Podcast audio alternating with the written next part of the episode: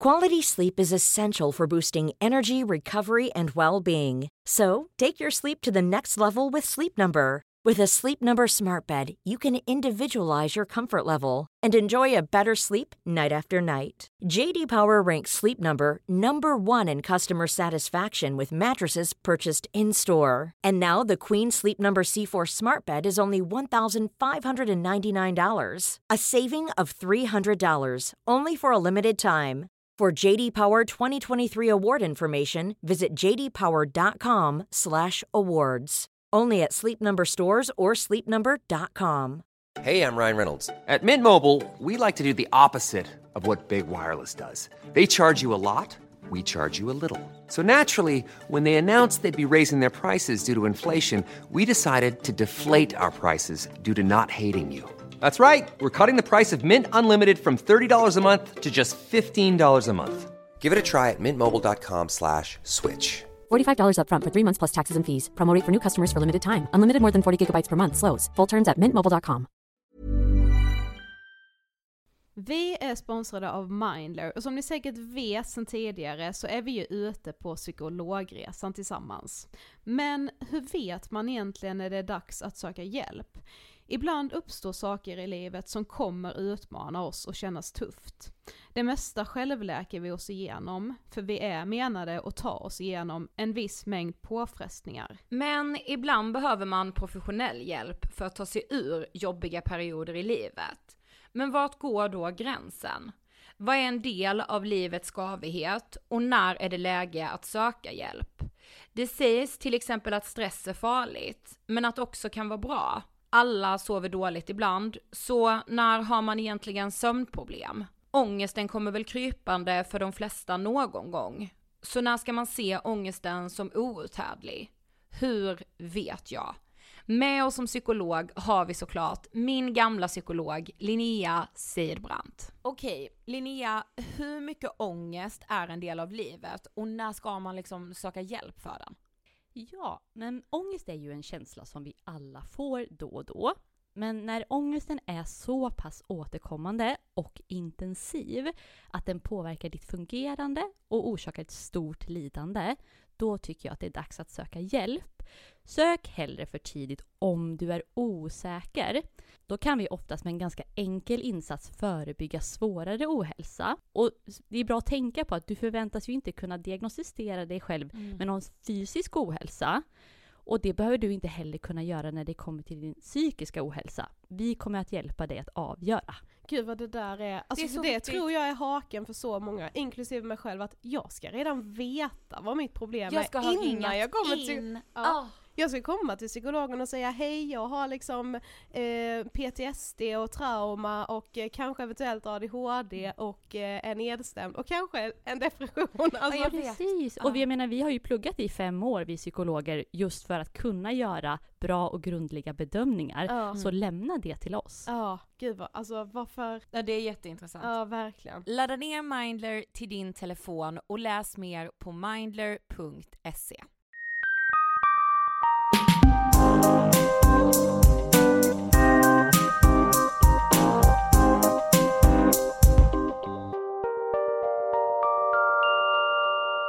på er och varmt välkomna till avsnitt 425 av Ångestpodden. Hej hej! Hur mår du? Jag mår bra, hur mår du? Alltså jag har blivit sambo. Yes. Det, alltså ska jag säga? Mm. Jag har varit så orolig, jag varit så rädd. Alltså det har, jag har vaggats in detta, sånt här vill ju folk aldrig höra. Mm. Men jag har liksom, alltså jag känner, jag känner mig så trygg de första dagarna som sambo. Mm. Alltså det är som att jag bara, jag känner mig mer hel. Mm. Fan vad klyschig jag är men alltså det har typ känts så. Fint. Mm, alltså jätte jättefint. Mm. Och att vi liksom lyckades bygga ihop, alltså vi gjorde ju då lackmustestet. Mm. Eh, nämligen bygga ihop en IKEA-möbel. Gick så bra. Mm. Så bra! Alltså det var liksom lugn stämning till och med. Mellan två personer som annars inte är så lugna, det vill säga jag och min numera då sambo. Emil är väl ändå ganska lugn? Ja, men han, han har också ett hett temperament. Jo visst, Alltså inte i jämförelse med mig, Nej. ska verkligen sägas. Men eh, då bleknar hans temperament. det får man säga. Yes, Eh, du har varit i Åre. det har jag. Mm. Det var otroligt. Var det? Ja, så mysigt och kul och härligt. Mm. Väldigt bra väder hörde också att vi prickade in, alltså vem har turen att lyckas pricka in säsongens absolut bästa dagar när man bara är där tre dagar? Du. Nej, Klara som jag åkte med. Okej. Det är hennes tur.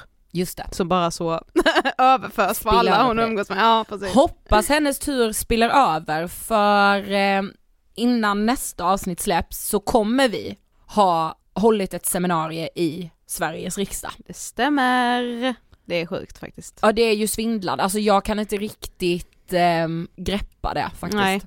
Jag tror jag kommer fatta det ungefär, alltså typ så nästa måndag, alltså när det bara är två dagar kvar. Jaha jag tror det ska så i maj. Nej, nej men jag behöver ju greppa det innan vi ska dit. Vi Ja. behöver ju liksom ändå förbereda vad det är vi faktiskt ska säga. Ja. Men så här, denna veckan innan här är det ganska Ja det är svårt att ta in men Ja, det, ska det- bli, ja. det ska bli väldigt kul. Alltså jag är Jag ju faktiskt, jag, det är inte mycket ångest just nu hos Nej. mig inför det här. Nej men faktiskt inte, jag, jag, är, jag är väldigt, väldigt taggad. Lite besviken på att så många riksdagsledamöter se, äh, inte kan. Mm, Jag tycker väl att man kan prioritera om vissa saker för den här frågan. mm, Men det är väl som vanligt i politiken och de här frågorna, antar Ja. jag. mm. Eh, än så länge så vet vi inte men eh, ser det ljust ut för att någon partiledare ska medverka? 50-50. Ja, faktiskt. Ja, De borde. ja. Men vi ska göra mer i politiken. Vi blir ju faktiskt lite inbjudna nu, det kommer ni också få se.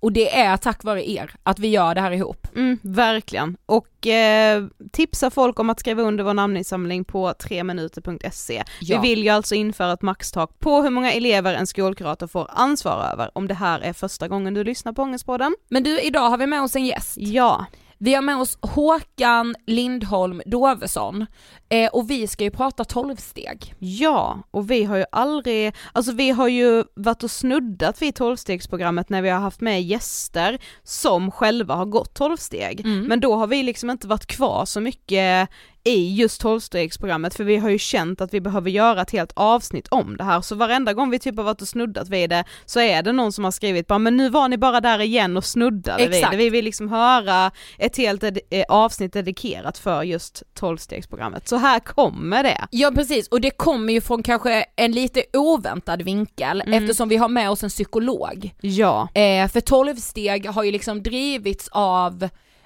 men eldsjälar är verkligen fel ord och den här rörelsen går ju långt tillbaka men det är Mm. väldigt intressant att man får psykologens perspektiv Mm. på de tolv stegen. För Håkan är ju psykolog och före detta alkoholist. Yes. Eh, så han har ju verkligen egna erfarenheter av att också gå igenom de tolv stegen. Ja, och många kanske, eller det, det, det, det finns ju en bild av att tolvsteg är ganska eh, flummigt, eh, väldigt religiöst Mm. och inte speciellt förankrat i vetenskapen. Mm. Eh, men jag tycker ändå det här avsnittet blir ganska balanserat just för att Håkan ju brinner för att, alltså man kan inte hymla om att det är lite flumflum ibland, men att man på något sätt ändå faktiskt kan förena forskningen Mm. och det flummiga.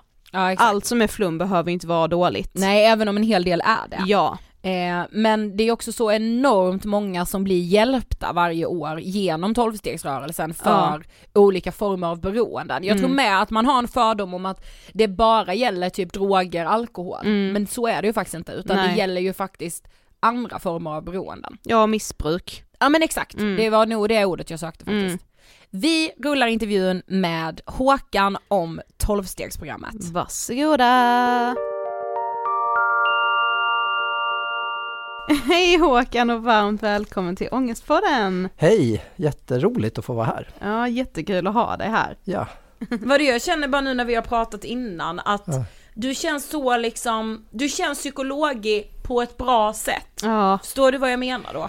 Jag tror jag förstår vad du menar. Ja. Eh, jag, tror, jag tänkte på det här med att eh, vara, våga vara mänsklig i psykologrollen. mm. Ja. Både i terapirummet men också utanför. Jag sitter och har lite tungandning här eftersom jag har ångest inför en sån här situation. Mm. Eh, jag kommer från min terapimottagning där jag har tagit emot patienter hela dagen och då känner jag mig helt, är frånvaro av rädsla. Mm. Och sen så klev jag in här och kände att det var, pulsen började slå och det gjorde den redan innan. Mm. Då var jag uppe på Östermalmstorg här och eh, ångest hanterade på ett sätt som man kanske inte förknippar med en psykolog. Jag impulsshoppade en Prada-parfym. Ja, okej. Du vet du Håkan, den skulle du ha. Ja, Den det skulle jag ha. Mm. Ja. Och så har jag preppat så att jag har snus också här. Ja. Det 12-stegsprogrammet som vi ska prata om, där pratar man ju om en högre kraft. Jag tänker Mm. snusdosan är lite eh, Din min hög. högre kraft i en liten ask. Ja, Ja, vad fint. det tycker jag låter underbart. Ja, nej men jag tyckte också det var så himla fint att du kom in här och berättade om dina säkerhetsbeteenden och att du var nervös. Alltså det, jag vet inte, inte att psykologer inte br- brukar vara mänskliga, men det gjorde dig liksom Nej, lite mer nej, men- mänsklig. Jag tror, jag tror de, flesta, eh, de flesta psykologer jag känner är ganska mänskliga faktiskt. ja, jo.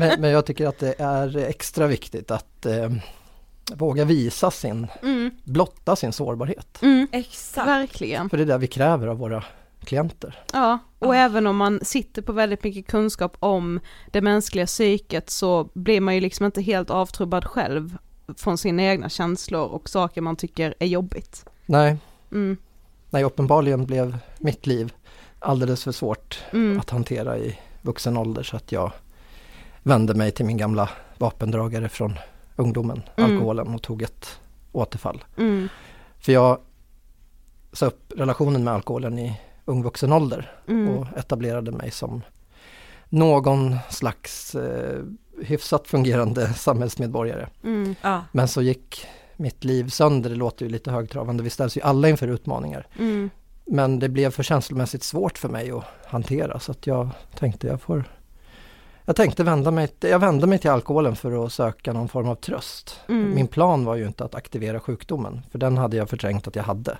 mm, Men det visade sig att den här sägningen en gång kidnappad hjärna, alltid kidnappad hjärna gällde även för mig. Det blev ett eh, kort men intensivt, snabbt eskalerande återfall som varade i fyra månader. Men det fick mig att inse att eh, jag är maktlös inför det som jag är maktlös inför, mm, nämligen alkoholen. Mm. Men det gjorde också att jag hittade tillbaka till tolvstegsprogrammet och blev tvungen att kapitulera inför det. Ja. Och sen har jag verkligen gått all in och det är väl därför jag sitter här idag. ja, vi kommer, komma, vi kommer ju verkligen komma in ännu mer på det här. Ja, Men först ska du ändå få berätta, vem är du? vem är jag? Ja! Det var en sån här fråga som jag inte hade förberett mig på. som är typ kanske- svåraste frågan som ja man kan få. Vi, visst, alla Och, och nu tänkte jag på det här igen. Ja. Det är ju nästan alltid det jag börjar med med mina nybesök. Ja. Kan du berätta lite om dig själv? mm. Så nu gör vi Och så alla mot blir dig. stumma och famlar. Vad ska jag berätta Ja. för någonting? Och man Ja. hamnar ofta i vad man Mm. jobbar Ja, och s- ja. så kan det ju vara. Ja, vad tänker du? Mm. Nej men jag eh, identifierade mig kanske alldeles för mycket med min psykologroll Mm. och, att, och vissa föreställningar om hur man skulle vara då som, som person.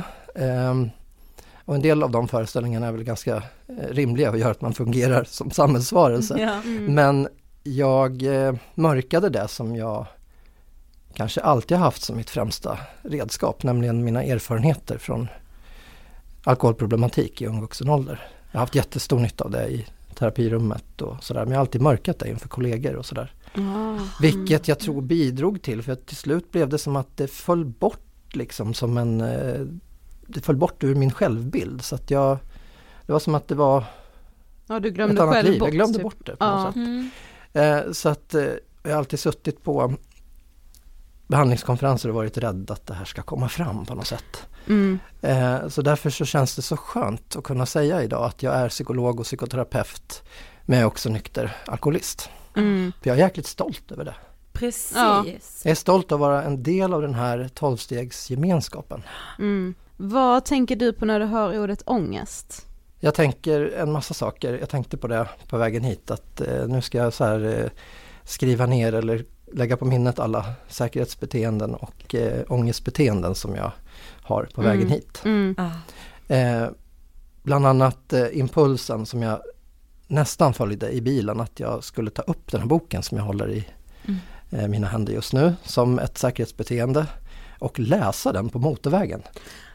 Bakom Det var en liksom. jättedålig idé så Ja. jag följde inte den impulsen. Men det var Nej. ju också sådär för att försöka Ja, få vad- kontroll. Och Just jag Ja. tänker i takt med att vi försöker få kontroll desto mer ökar ångesten också. Mm. Eller sannolikheten för att vi drabbas mer av ångest. Mm. Så vi behöver ju gå emot våra rädslor Och det är ju en ganska stark komponent i tolvstegsprogrammet som i all effektiv psykologisk behandling med inriktning på ångest. Mm. Och att successivt plocka bort säkerhetsbeteende efter säkerhetsbeteende. Så i slutet av den här intervjun så hoppas jag att jag kanske lägger bort den här boken. Jag har inte Ja. öppnat den än. Nej, Nej, den jag håller i bara den där. bara. Ja. Ja, Ja. ja, ja, och det var tur att du inte tog upp boken på motorvägen ändå. ja, det var tur. Inget jag rekommenderar. Nej.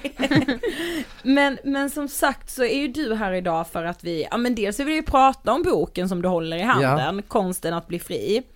Och om liksom tolvstegsmodellen eller tolvstegsprogrammet eh, och om att vara nykter alkoholist. Men, men vi tänkte också det så här, du är psykolog, hur länge har du varit det och hur kommer det sig att du liksom blev psykolog? Jag hade som sagt eh, ett ganska välfungerande liv som tonåring. Till skillnad från många andra så var mina bästa år högstadiet faktiskt. Ah. Men då hade jag också en gemenskap runt mig. Jag hade turen att eh, ha ett socialt nätverk i högstadiet och hade turen att ha ett socialt nätverk inom friidrotten som jag höll på med. Mm. Eh, sen drack jag första gången och eh, mina föräldrar hade varnat mig för att vi har det här i släkten. Okej. De har aldrig eh, haft den här problematiken, vilket jag är tacksam över. Mm. Men eh, jag hade ju hört historier och jag visste ju att vi hade det här ärftligt och så. Men jag var 15. Mm. Eh, så jag testade, men till skillnad från de som inte bär på den här genen så skulle jag säga att för mig aktiverades den här sjukdomen ganska omedelbart. Jag fick rätt snabbt dåliga konsekvenser. Eh, men ville dricka ändå för att det blev som en slags våldsam förälskelse. Mm. Eh, och att bli så våldsamt förälskad i en sinnesförändrande substans är ju som att gå in i en riktigt destruktiv relation. Mm. Men inte ha någon som helst aning om vart det är på väg. Mm. Så att gymnasiet tog jag mig igenom med nöd och näppe och sen träffade jag en eh, psykolog som ung vuxen som jag fick jättestort förtroende för. Eh, och han eh, hjälpte mig faktiskt att, jag kan inte rekommendera det här för någon som har utvecklat ett beroende men han försökte hjälpa mig att lära mig att dricka normalt. Mm. Eh, och det kan inte jag, Nej. för jag är, jag är alkoholist, jag, jag kan inte det. Jag rekommenderar ingen att chansa.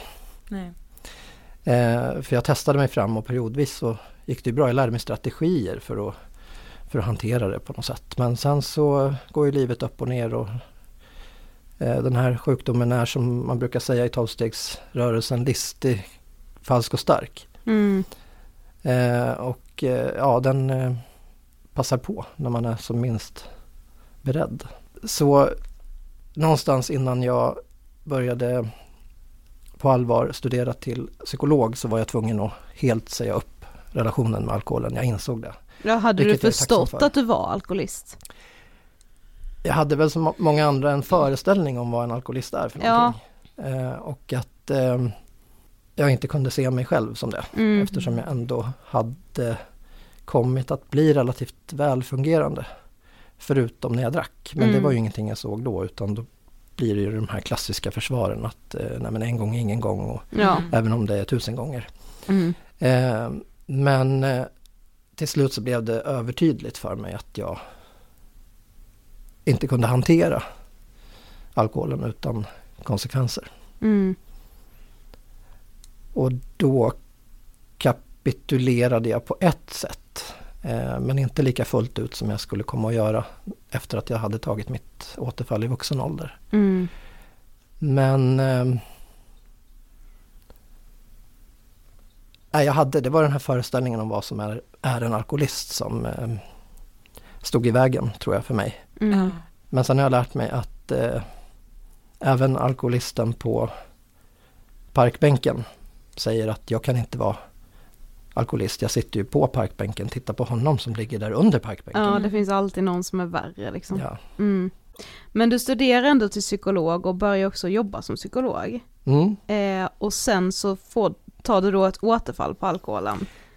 Jag var ju nykter, jag ska ju säga att jag varit nykter i större delen av mitt eh, nyktra liv och eh, Mm. hunnit läsa till psykoterapeut och eh, ägna mig åt eh, familjebildning och Mm. Ja, jag skulle säga att jag var en välfungerande samhällsmedborgare. Mm. Och det skulle jag säga att de flesta alkoholister är. Inte de som syns kanske, eller Nej, de som Mm. uppfyller kriterierna för de fördomar vi har om alkoholister. Ja.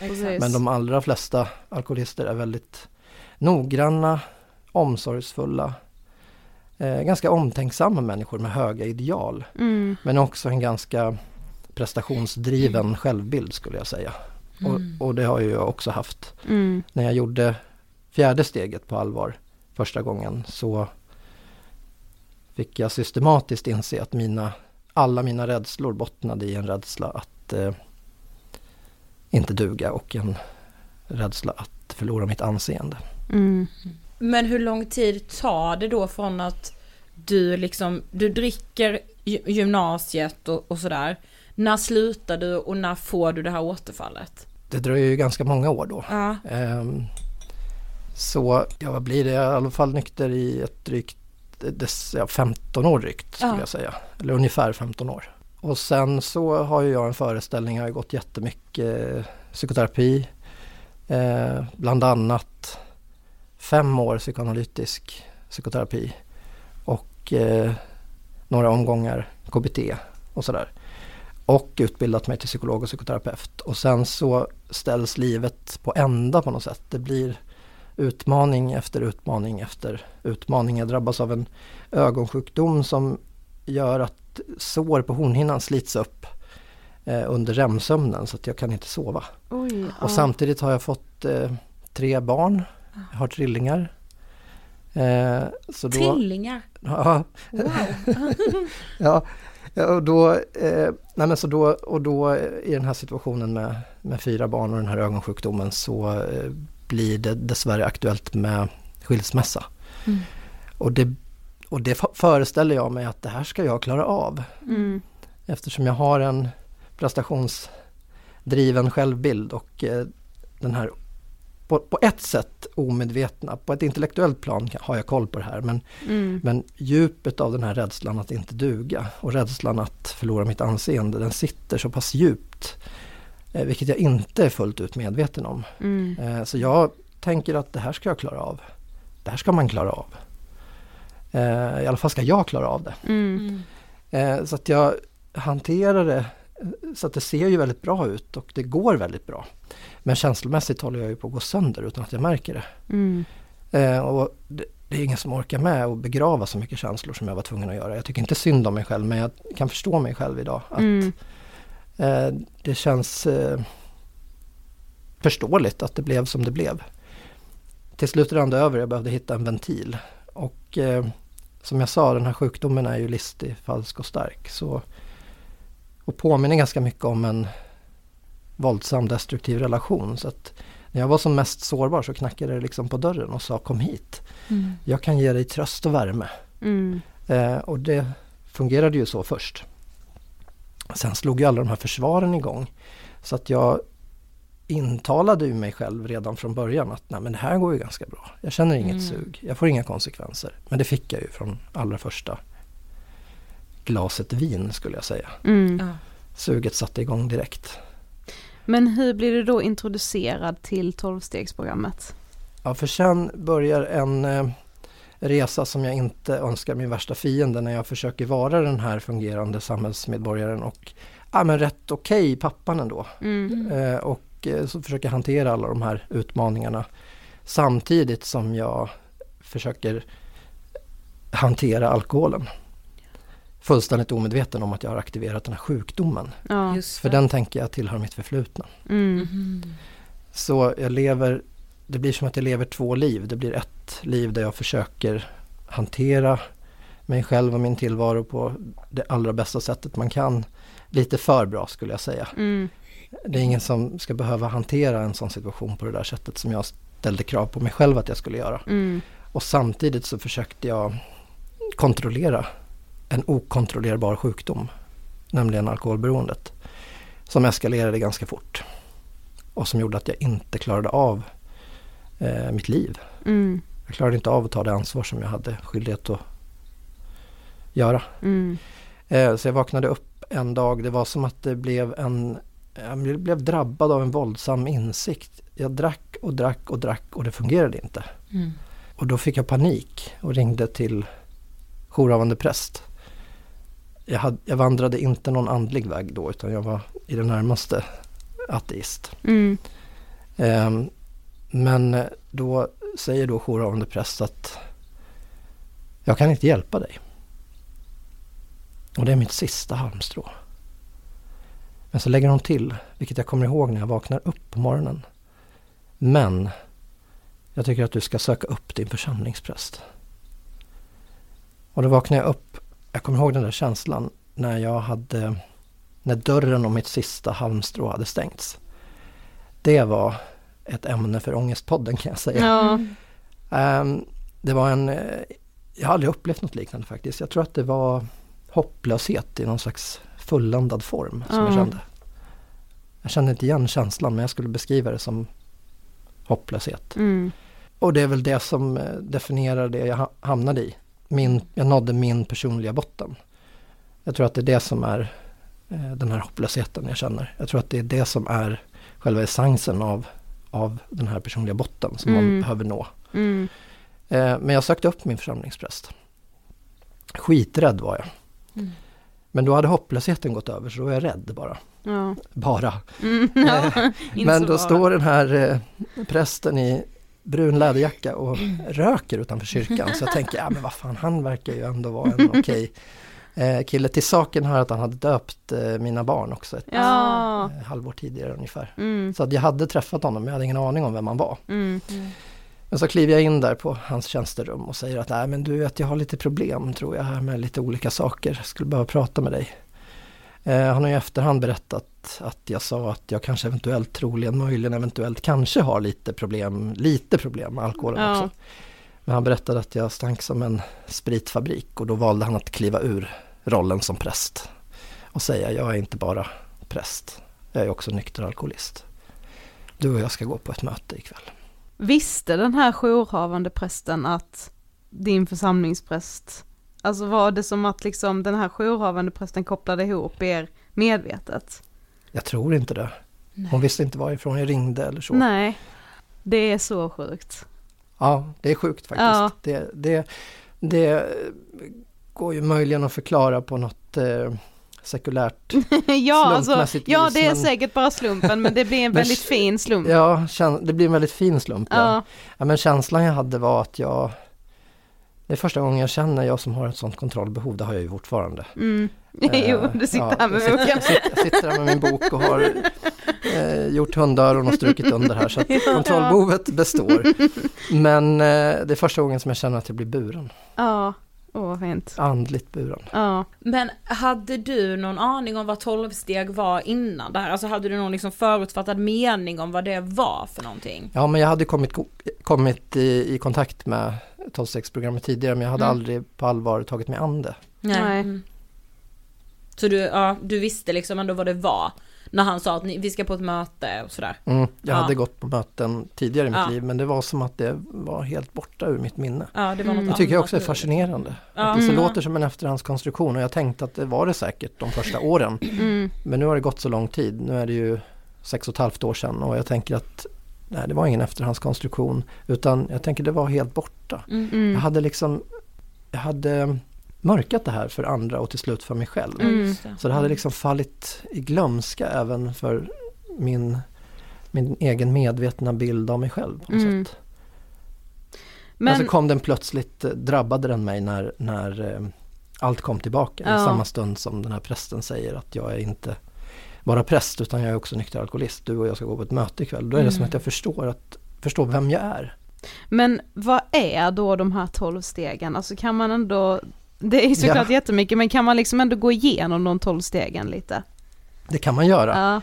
Eh, Ja, jag tänker om någon lyssnar och liksom är så, men vad är det här egentligen? Mm. Ja eller att Ja, man säger, ja. ja det är klart att jag har hört talas om tolvstegsprogrammet men Mm. jag vet typ att en punkt är att man, det är så, att man ska be om förlåtelse typ. mm, Det är väl det enda jag vet. Ja, det känner man Mm, liksom till. mm. Typ. Ja. Ja. Med risk för att trassla in mig i långa filosofiska resonemang här så Mm. ska jag försöka göra någon slags eh, one-liner-aktig eh, förkortning här av... Hisspitchen av... av de tolv stegen. ja. eh, man kan säga så här, en av eh, filosofihistoriens främsta dysterkvistar Mm. är Arthur Schopenhauer. Hans projekt var att eh, vi bör söka att eh, släcka ut viljan till liv. Mhm. Det låter ju muntert. Ja. Eh. Det handlar lite grann om att eh, det som är kärnan i tolvstegen, att bli så fri som möjligt från egots slaveri. Det vill säga från eh, att gå emot rädslor, Mm. att eh, göra upp med inåtvänd ilska, utåtriktad ilska, bitterhet, eh, skuld och skam på ett väldigt systematiskt sätt. Mm. Bland annat genom det här gottgörelsearbetet som man gör i nionde Ja. steget. Mm. För att man ska kunna bli så fri som möjligt från eh, de här lagren av ilska, rädsla, skuld och skam, bitterhet. Rädsla för att eh, bli avslöjad, rädsla för att bli påkommen. Quality sleep is essential for boosting energy, recovery, and well being. So, take your sleep to the next level with Sleep Number. With a Sleep Number smart bed, you can individualize your comfort level and enjoy a better sleep night after night. JD Power ranks Sleep Number number one in customer satisfaction with mattresses purchased in store. And now the Queen Sleep Number C4 smart bed is only $1,599, a saving of $300, only for a limited time. For JD Power 2023 award information, visit jdpower.com/awards. Only at Sleep Number stores or sleepnumber.com. Hey, I'm Ryan Reynolds. Recently, I asked Mint Mobile's legal team if big wireless companies are allowed to raise prices due to inflation. They said yes. And then when I asked if raising prices technically violates those onerous two year contracts, they said, What the f are you talking about, you insane Hollywood ass? F- So to recap, we're cutting the price of Mint Unlimited from $30 a month to just $15 a month. Give it a try at mintmobile.com slash switch. $45 upfront for three months plus taxes and fees. Promo rate for new customers for limited time. Unlimited more than 40 gigabytes per month. Slows. Full terms at mintmobile.com. Ehm, att bli så fri som möjligt så att vi, har, vi får tillgång till vår innersta medfödda längtan efter kärlek och anknytning eller kärlek och närhet. Mm. Eh, så att vi kan leva ett så kärleksfullt liv som möjligt där vi står i kontakt med oss själva. Så att vi också kan skapa sunda relationer. Mm. Och det är lite förenklat med ett modernt sekulärt psykologiskt språk eh, som man skulle kunna beskriva Schopenhauers eh, projekt att släcka ut viljan till liv. För hans lösning på att vi drivs av egoistiska begär var att vi skulle leva ett liv så nära, han var inte kristen, men så nära en kristen etik som möjligt. Mm. Och det finns ju ett sånt stråk i tolvstegsprogrammet också. Men det är inte nödvändigt att man bekänner sig till någon särskild religion. Ehm, så det går alldeles utmärkt att eh, vara kristen. Det fanns en diskussion för 80 år sedan när de här ursprungliga tolvstegen formulerades. Mm. Eh, där det fanns två falanger, en som tyckte att man skulle beskriva de tolv stegen med mera kristet färgat språkbruk. Och en falang som tyckte att man skulle hålla sig till det andliga, mer övergripande. Eh, och den falangen vann turligt nog, för jag tror att det är därför som tolvstegsrörelsen till skillnad från andra liknande nykterhetsrörelser och sådär har bestått Ja. Mm. och växt så enormt som det har gjort under de här 80 Ja, åren. det är ju otroligt stort idag. Men jag, på något sätt så är ju den här boken som jag skrivit ett försök att föra det budskapet vidare, att verka i en tradition. Mm. Ehm, och man skulle kunna missta den här boken för att vara en självhjälpsbok. Och på sätt och vis är den det. Eh, jag har ju inga intentioner att eh, det vore förmätet att förbättra tolvstegsprogrammet som har fungerat i 80 år. Inte bara för substansberoende utan för människor med alla typer av problem som vi människor kan vara maktlösa inför. Mm. Det vore förmätet att eh, tänka att jag skulle förbättra det. Och det är inte heller min avsikt att översätta från det här andliga språket till ett mer sekulärt psykologiskt gångbart språk. Utan Mm. att hitta den här bryggan mellan det andliga och eh, den psykologiska vetenskapen. Mm. Ehm, från, utan Schopenhauer, ingen Freud. Mm. Mm. Och utan Freud, ingen Jung. Eh, och utan Jung, inget tolvstegsprogram. Mm. För en av de första pionjärerna inom tolvstegsrörelsen eh, skulle ha gått till Freud Jaha. i psykoanalys. Han var en hopplös alkoholist. Ja. Men Freud var fullbokad enligt anekdoten. Så han fick gå till Jung istället. Som sa ungefär det som den här prästen sa till mig att jag kan inte hjälpa dig, du behöver ett andligt uppvaknande. Ja. Och då sökte han sig till Oxfordrörelsen, eller Oxfordgruppen och tillfrisknade där. Och eh, så träffade han en annan man som frågade vem är stans mest hopplösa alkoholist?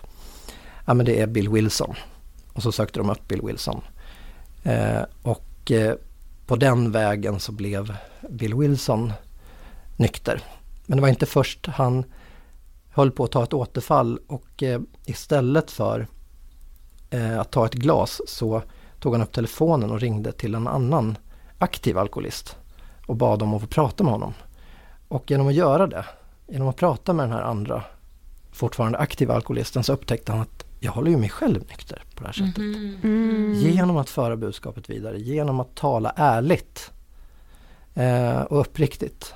Genom att överlämna den gåva som jag har fått till någon annan Mm. så kan jag få bibehålla min nykterhet. Mm. Men jag skulle säga att kärnan i tolvstegsarbete med ett eh, seriöst arbete med sig själv i de tolv stegen handlar om att eh, tala ärligt om sig själv med en annan människa. Att öva sig i tillit. Så på det sättet så är ju tolvstegsprogrammet också liksom psykoanalysen, the talking cure kan man säga. Mm. Att avtäcka liksom försvar för att försöka i fjärde steget pratar man om att göra en eh, genomgripande inventering av sig själv, framförallt sina karaktärsdefekter. Och det handlar ju om att avtäcka försvar Mhm, eh, för att kunna bli så medveten som möjligt om det som hindrar oss från att leva ett så fritt liv som möjligt. Det skulle Mm. jag säga är psykoanalys, psykoanalysens projekt. Och jag skulle också säga att det är de tolv stegens projekt. Det är jättespännande. Eh, Men hur var det då för dig, alltså när du satte igång det här arbetet? Alltså att gå igenom alla de här stegen och att liksom göra den resan. Eh, ärligt talat, först kände jag att eh, jag, fick, jag hade fått hybris och tänkte att är det här i enlighet med eh, tolvstegen överhuvudtaget att göra det här? Eh, så att och, i ärlighetens namn så, ja men jag har väl två skäl till att jag gör det här. Det ena är ju mitt ego som tycker om att skriva och som tycker om att ta plats eh, och som liksom gillar det. Jag tycker det är jätte, mitt ego tycker det är skithäftigt att jag har skrivit den här boken och sitter Ja. här och pratar med er. Mm. Men sen är det ju också genuint att föra budskapet vidare utifrån tacksamhet. Mm. Att jag har funnit det här programmet och att det har funkat för mig på ett sätt som ingen annan psykoterapiform har gjort. Och att jag i det ögonblicket när den här prästen säger till mig att jag är inte bara präst utan jag är också nykter alkoholist. Du och jag ska gå på ett möte ikväll. Så inser jag att jag ska gå över tröskeln till den här möteslokalen igen. Jag får liksom fatt i mig själv igen. Eh, men jag inser också någonstans att jag ska kliva över tröskeln till någonting som eh, kan hjälpa mig på ett sätt som psykologin inte har kunnat göra. Mm. Att eh, jag inser att jag har hittat någonting som en skatt Mm. som kan ge mig någonting mer än psykologin. Jag har stor respekt för psykologin och jag älskar psykologi och psykoterapi och psykologisk vetenskap. Men för mig så fattades det någonting. Mm. Och det är den här andligheten i den form som, som tolvstegsprogrammet ger mig den. Mm. Men är det liksom en del av själva tolvstegsprogrammet att man ska då sprida budskapet vidare? För det tycker jag Mm. ändå att man ser, alltså de man ändå själv vet om eller känner eller är bekant med som själv har gått tolvsteg så blir det ju väldigt så att man pratar mycket om det, Ja. man liksom, ja men sprider budskapet genom att kanske skriva mycket öppet om det på sociala medier eller man startar poddar eller skriver böcker eller liksom så här. Är det då en del av programmet för att man har då sett att om man fortsätter sprida budskapet så blir det liksom en del till att inte själv ta ett återfall? Det finns, en, det finns många kloka sägningar i tolvstegsrörelsen. En lyder Vi kan bara behålla det vi har fått genom att ge bort det. Mm. Och den tycker jag är jättefin. Och eh, förmedlar lite grann de tolvstegens värderade riktning. Mm. Att vi gör det här massiva arbetet med oss själva. Och eh, utifrån principerna om obeveklig ärlighet. Att försöka sträva i den riktningen. Att kanske inte finna sanningen men försöka sträva i riktning mot att tala så sant som Mm. möjligt om oss själva. Och dela det med en annan människa. Och det vi definierar som vår högre kraft. Och att när vi har gjort det arbetet så för vi vidare det som vi har fått. Mm. Men vad finns det då för forskning på tolvstegsprogrammet? Ja men det är ju jätteintressant. Ja, och Ja. viktigt tycker Ja. vi. Och eh, Fredrik Falkenström som har skrivit eh, förord, ett av förorden. Mm. Jag, har ett, eh, jag ville ha ett förord av en eh, professor i klinisk psykologi och ett förord av en präst. Mm. Ja. Eh, så Fredrik Falkenström har skrivit eh, professorsförordet. Ja. Och eh, Richard Borgenback som är föreståndare för Pilgrimscentrum i Vadstena har skrivit eh, prästförordet. Mm. Okej, ja. Och Fredrik skriver så här i sitt förord. Det här är en bok som går emot vår tids anda. Sverige brukar i undersökningar klassas som ett av världens mest individualistiska och sekulariserade länder präglat av rationella värderingar. Vår tid präglas dessutom allt mer av snabba inlägg på sociala medier, omedelbar respons och en ökad press mot att ständigt framstå som framgångsrik, vacker och lyckad. Att i detta sammanhang skriva en bok om en hundra år gammal metod för att bota alkoholmissbruk baserad på ett kristet religiöst budskap är möjligen inte receptet för kommersiell framgång. Och så lägger han till här att eh, samtidigt som det kan uppfattas som lite flummigt och det finns många föreställningar och fördomar om tolvstegsprogrammet så eh, visar forskning gjort av ett prestigefyllt forskningsinstitut som heter Cochrane-institutet i en genomgång från 2019 att eh, tolvstegsmodellen är mer effektiv för att uppnå abstinens från alkohol än någon annan metod. Ja. Såväl medicinska som psykologiska. Eh, så för alkoholberoende så finns det inget eh, mer välfungerande koncept än Mm. Tolvstegsprogrammet.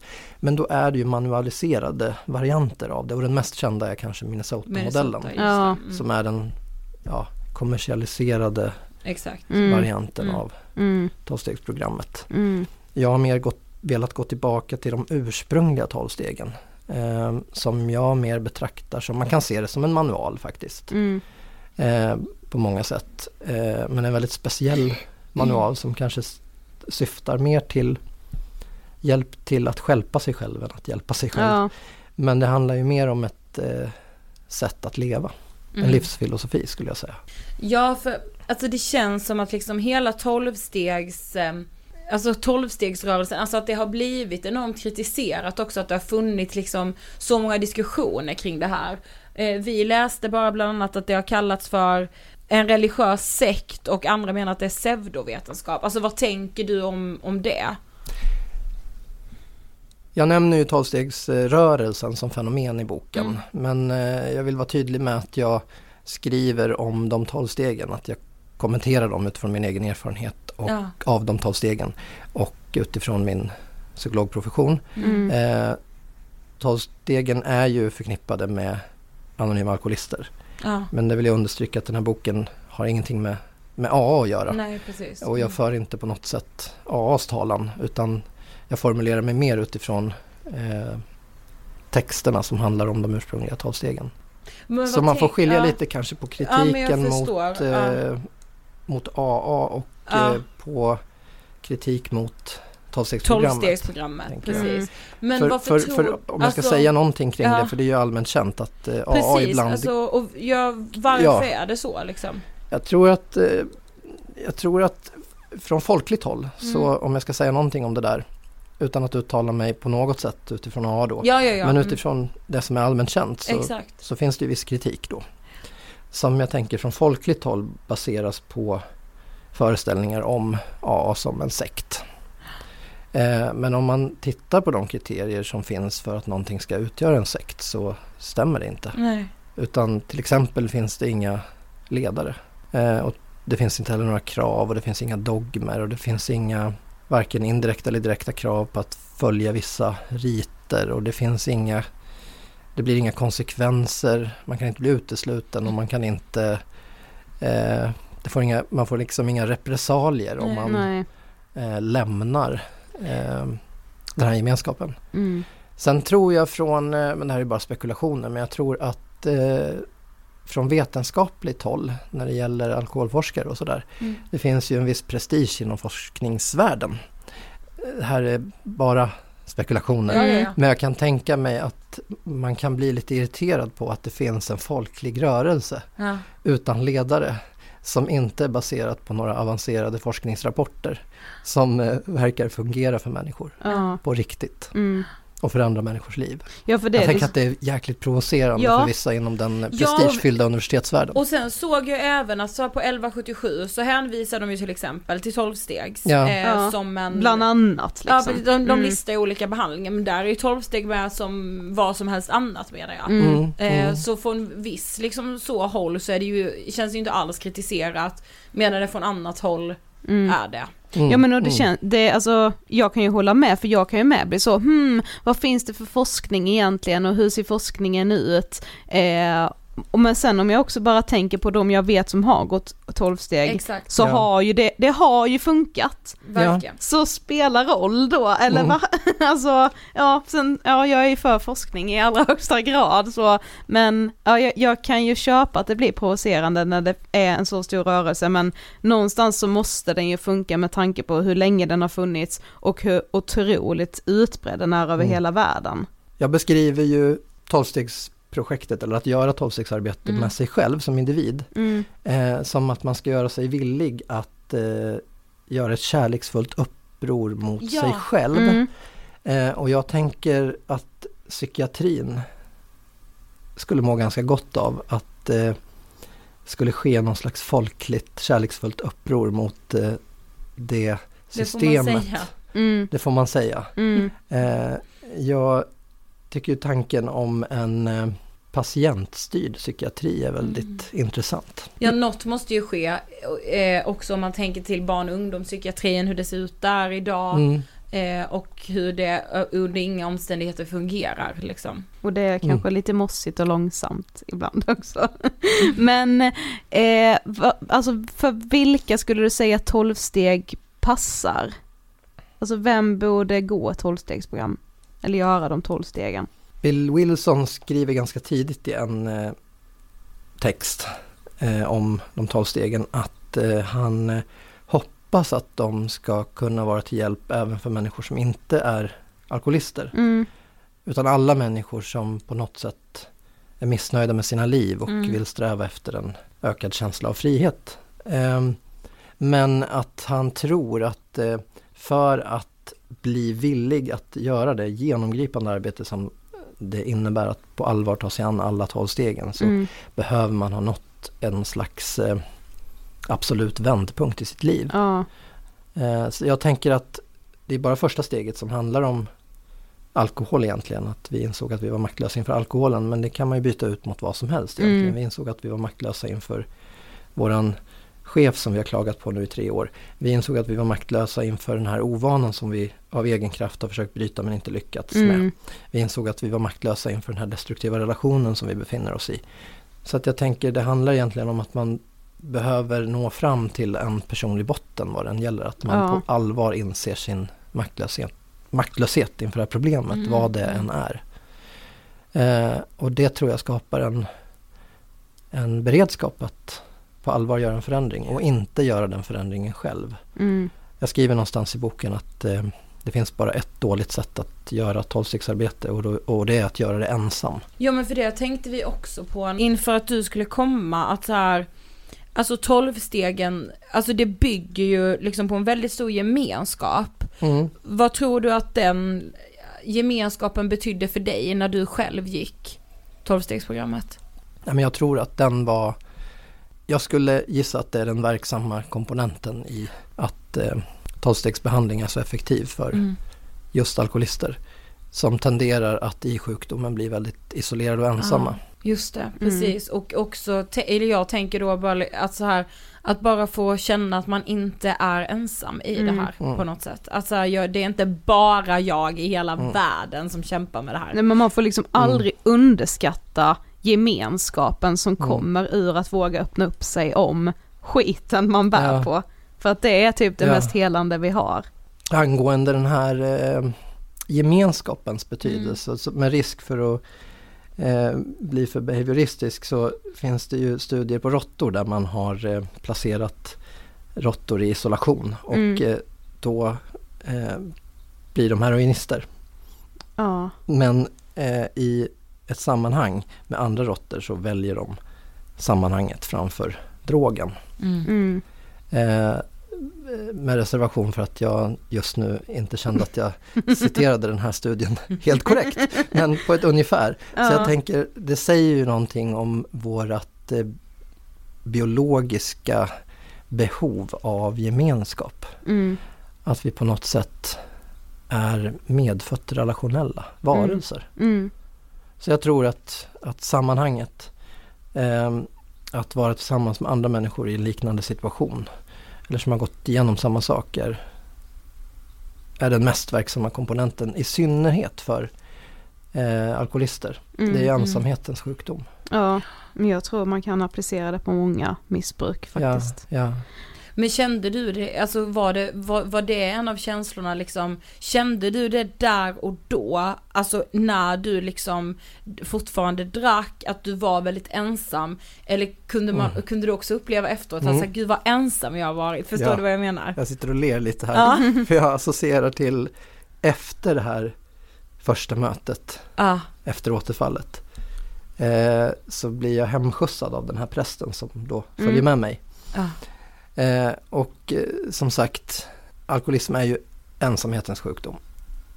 Jag tänker mig det som en jävligt destruktiv relation där eh, det är som att leva i en misshandelsrelation på något sätt. Mm. Eh, alkoholen vill att jag ska bli ensam och isolerad. Eh, Ja, och för säga ju mer ensam jag blir desto mer dricker jag. desto, Liksom. desto mer makt och kontroll har alkoholen över mig. Ja. just det. Eh, och när man är ensam så tänker jag, det associerar jag med att man helt tappar sin humor. Mm.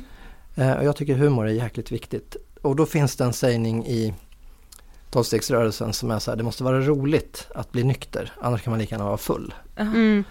Och det brukar jag applicera på traumabehandling som jag tycker är roligast att jobba med. Mm. Mina patienter brukar säga i slutet av traumabehandlingen, det låter ju inte så muntert att gå en traumabehandling. Nej. Men de brukar säga så här att, och det tycker jag är så, jag tycker det är så, jag blir så rörd över det. Att jag visste inte att det skulle vara så roligt att gå traumabehandling. Att man kunde skratta så mycket. Mm. Fan vad fint. Men det är ju det här att ärligt tala med en annan människa, Exakt. öva sig i tillit och Mm. tala om det som är allra mest sårbart. Mm. Det lättar ju upp och öppnar upp och man får tillbaka humorn och skrattet. Ja. Och då kommer jag ihåg det som den här prästen sa till mig när vi satt i bilen efter mötet. Eh, ta livet på allvar men betrakta dig själv som ett stort jävla skämt. Ja, fy fan vad sant. Ja, det det borde så- man göra väldigt mycket oftare. Och det var så förlösande att han satt där i sin prästkrage och rökte Ja. en cigarett och sa och svor också. Jag tyckte Ja. det var så otroligt Mycket förlösande. kontraster i den Ja. bilden. Ja. Ja.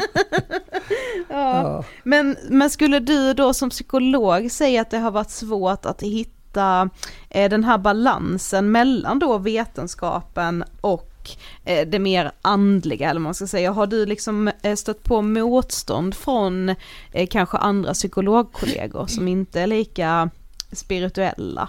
ja, det där har ju varit en rädsla, en del av min rädsla. Den Ja. har ju sagt så här att andra psykologkollegor är inte lika spirituella som du eller Mm. lika andligt intresserade. Men det är de väl visst, tänker jag. Det är mina rädslor som säger att de inte är det. Ja. Så att jag har fått brottas ganska mycket med mina föreställningar och mina rädslor inför vad kollegor ska tycka om Mm. det här.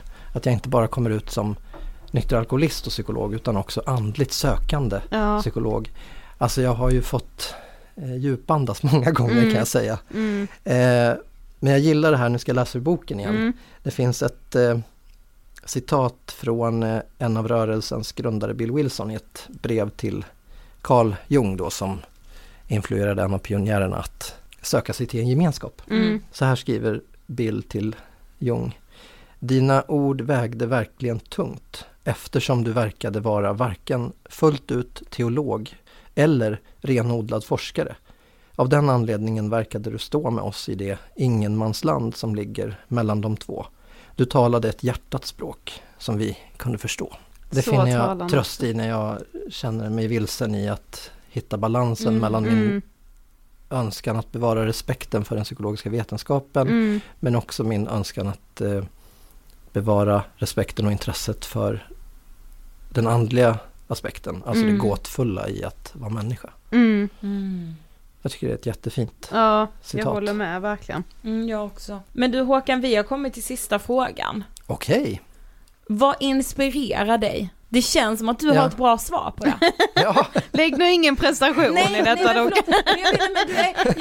det, det är min känsla Ja. bara och det ska du, Du- bara ta positivt. du såg inte min livrädda blick efter, inför ytterligare en fråga som Den jag inte hade förberett. Fan.